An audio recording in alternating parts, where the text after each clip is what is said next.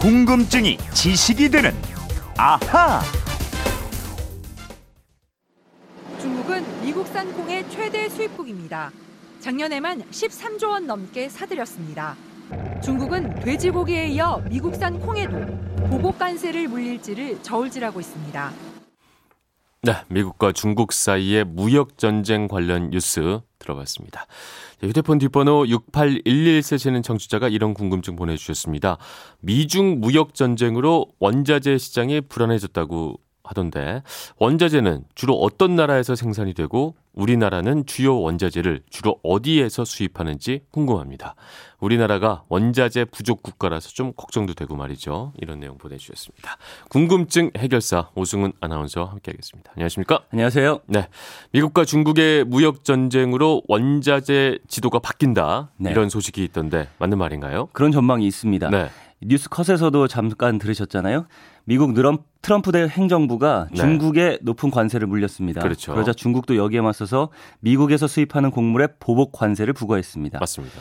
그래서 미국산 대두, 즉 콩을 비롯해서 돼지고기 등의 중국 수출이 어려워지고 있습니다. 음, 그렇게 되면 미국 곡물에 대한 관세가 높아지면 중국 수입업자들은 곡물 수입을 다른 나라로 돌릴 수밖에 없겠군요. 네, 워낙 엄청나게 많은 물량을 수입하기 때문에 네. 가격이 조금만 차이가 그렇죠. 나도 이익과 손해가 엄청나게 벌어지거든요. 오, 그래서 중국 수입 업체들은 브라질산 대두 매입에 나서고 있다고 합니다. 네.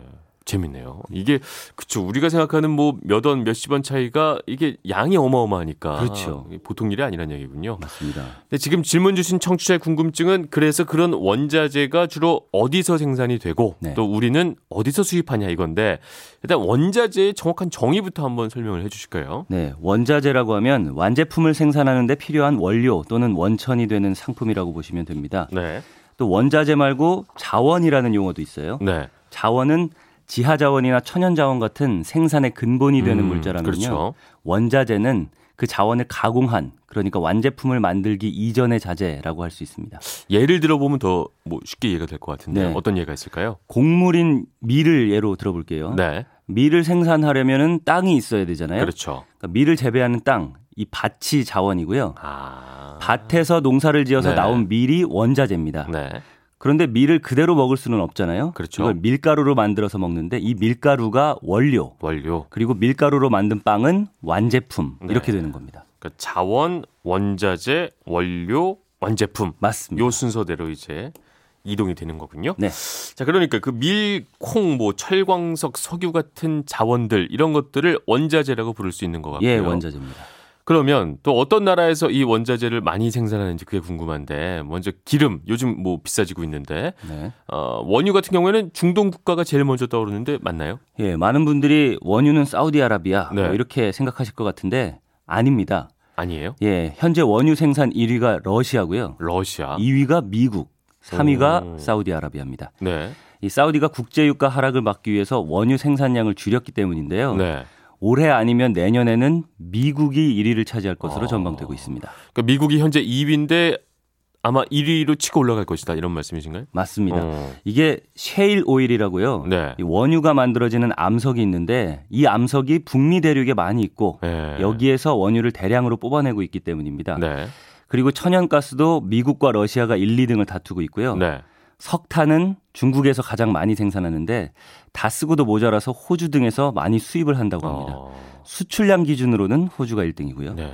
이렇게 원자재를 많이 생산하는 나라하고 우리나라가 주로 수입하는 나라는 좀 또 다를 수도 있을 것 같아요. 네. 우리나라는 주로 어느 나라에서 수입을 많이 하나요? 어, 지난 2016년 기준으로 보면 네. 우리나라 10대 수입 품목 중에 원자재가 4가지나 됩니다. 원유가 1위, 천연가스가 4위, 네. 석유 제품이 5위, 그리고 석탄이 8위입니다. 음, 우리나라가 원자재가 부족하다는 것이 수입 통계로도 이게 드러나는 거군요. 그렇죠.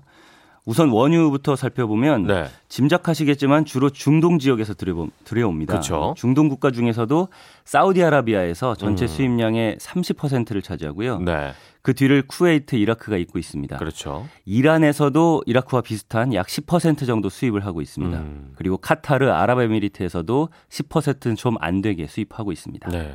원유 수입은 역시 중동 지역이군요. 네, 그렇죠? 중동에서 이 천연가스 역시 많이 수입합니다.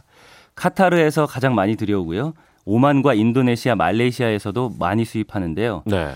어, 우리가 작년부터 수입량을 급격하게 늘린 나라가 있습니다. 바로 미국입니다. 음, 미국에서 천연가스를 많이 수입한다. 네. 네. 아까 셰일 오일 말씀드렸잖아요. 네. 미국에서 셰일 가스도 많이 생산되고 있습니다. 우리나라가 지난해 세계에서 두 번째로 미국산 액화 천연가스 LNG를 많이 수입한 나라입니다. 네. 어, 2016년에 비하면 약 8배나 증가했는데요.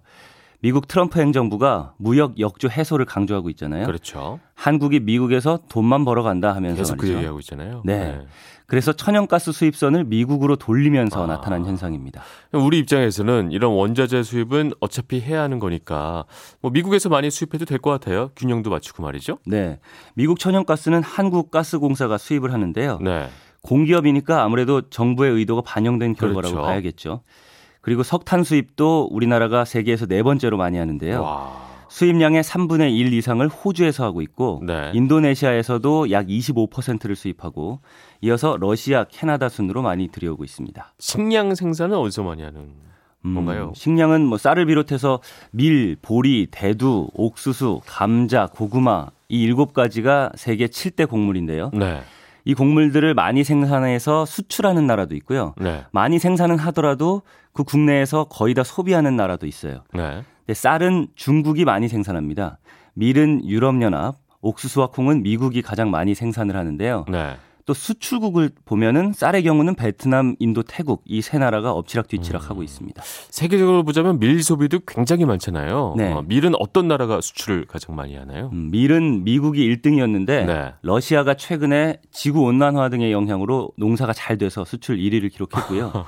지구 온난화가 이런 영향도 끼치네요. 네, 그렇습니다. 미국이 2위, 유럽 연합과 캐나다, 호주도 수출을 많이 하는 나라입니다. 네. 그리고 옥수수와 콩은 미국이 수출을 가장 많이 하고 있습니다. 얘기 듣다 보니까 네. 미국이 강한 나라일 수밖에 없는 게 정말 자원 대국이다. 없는 게 없다. 뭐 이런 그렇죠. 생각이 드는데 네. 우리나라는 쌀을 빼면 식량 자급률이 굉장히 낮은 편이잖아요. 네. 아, 주로 어떤 나라에서 식량 수입을 하고 있나요? 어, 7대 곡물 중에서 살펴보면 네. 외국산 수입 곡물이 차지하는 비중이 현재 75%가 넘습니다. 2025년에는 80%에 이를 것이다. 이런 전망도 있는데요. 쌀은 의무적으로 수입하는 물량도 있지만 네. 국내에서 생산된 양으로 다 채워지고요. 음, 밀은 미국에서 수입을 가장 많이 합니다. 네. 미국에서 3분의 1 이상을 수입하고 호주와 우크라이나 밀도 제법 많은 양을 들여오고 있습니다. 보리도 수입을 하나요? 네, 보리는 호주에서 4분의 3 이상을 들여오고 있고요. 대두, 그러니까 콩은 작년에 미국에서 85% 들여왔으니까 네. 미국 의존도가 가장 높습니다. 음, 그리고 옥수수 역시 미국이 거의 절반을 차지할 정도로 수입량이 많고요. 네. 브라질과 아르헨티나에서도 좀 들여옵니다. 수입 옥수수는 아무래도 사료용이 많지 않을까요? 맞습니다. 그죠? 사료용 옥수수와 밀의 수입량이 약 천만 톤 정도 돼요. 네. 국내 쌀 생산량의 2.5배 된다고 하니까 음, 엄청난 양이죠. 그렇죠. 또 감자도 미국에서 70%, 캐나다에서 11%를 수입하고 있고요. 고구마는 작년 중국에서 57%, 베트남에서는 43%를 수입했으니까 두 나라의 의존도가 굉장히 음. 높습니다. 그러면 이쯤에서 앗 이런 것까지는요. 지금까지 우리가 수입하는 원자재랑 식량 얘기만 주로 했는데 그렇죠. 우리나라가 수출을 가장 많이 하는 원자재도 있어요. 아, 우리나라 가장 많이 하는 거예요? 네, 수입이 아니라 수출을 가장 많이 하는. 고추 잘 느낌이 안 오는데요. 네, 반도체입니다. 반도체도 원자재예요? 예, 반도체도 원자재에 오. 들어가는데요.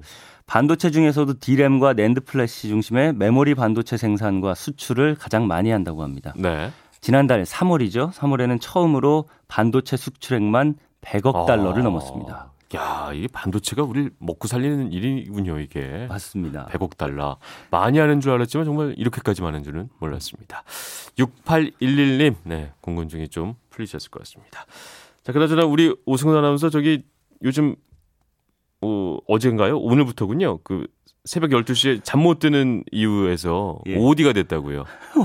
아까 뽕- 뽕나무 열매 뽕나무 열매입니까? 주셨는데 네. 어디라고 불리게 됐어요. 네, 일주일 동안 밤 일주일 12시에 네. 아, 라디오 DJ로 또 활약을 하시게 됐네요. 아무리 봐도 회사에서 지금 많이 키워주고 있는 것 같아요, 당신을. 아, 그렇습니까? 네, 많이 크시길 바라겠습니다. 자, 여기 좀 소리하지 마시고. 네. 궁금증이 아유, 있으시게 당연하죠. 되는 네. 아하, 오승훈 아나운서였습니다. 아나운서였습니다. 고맙습니다. 감사합니다.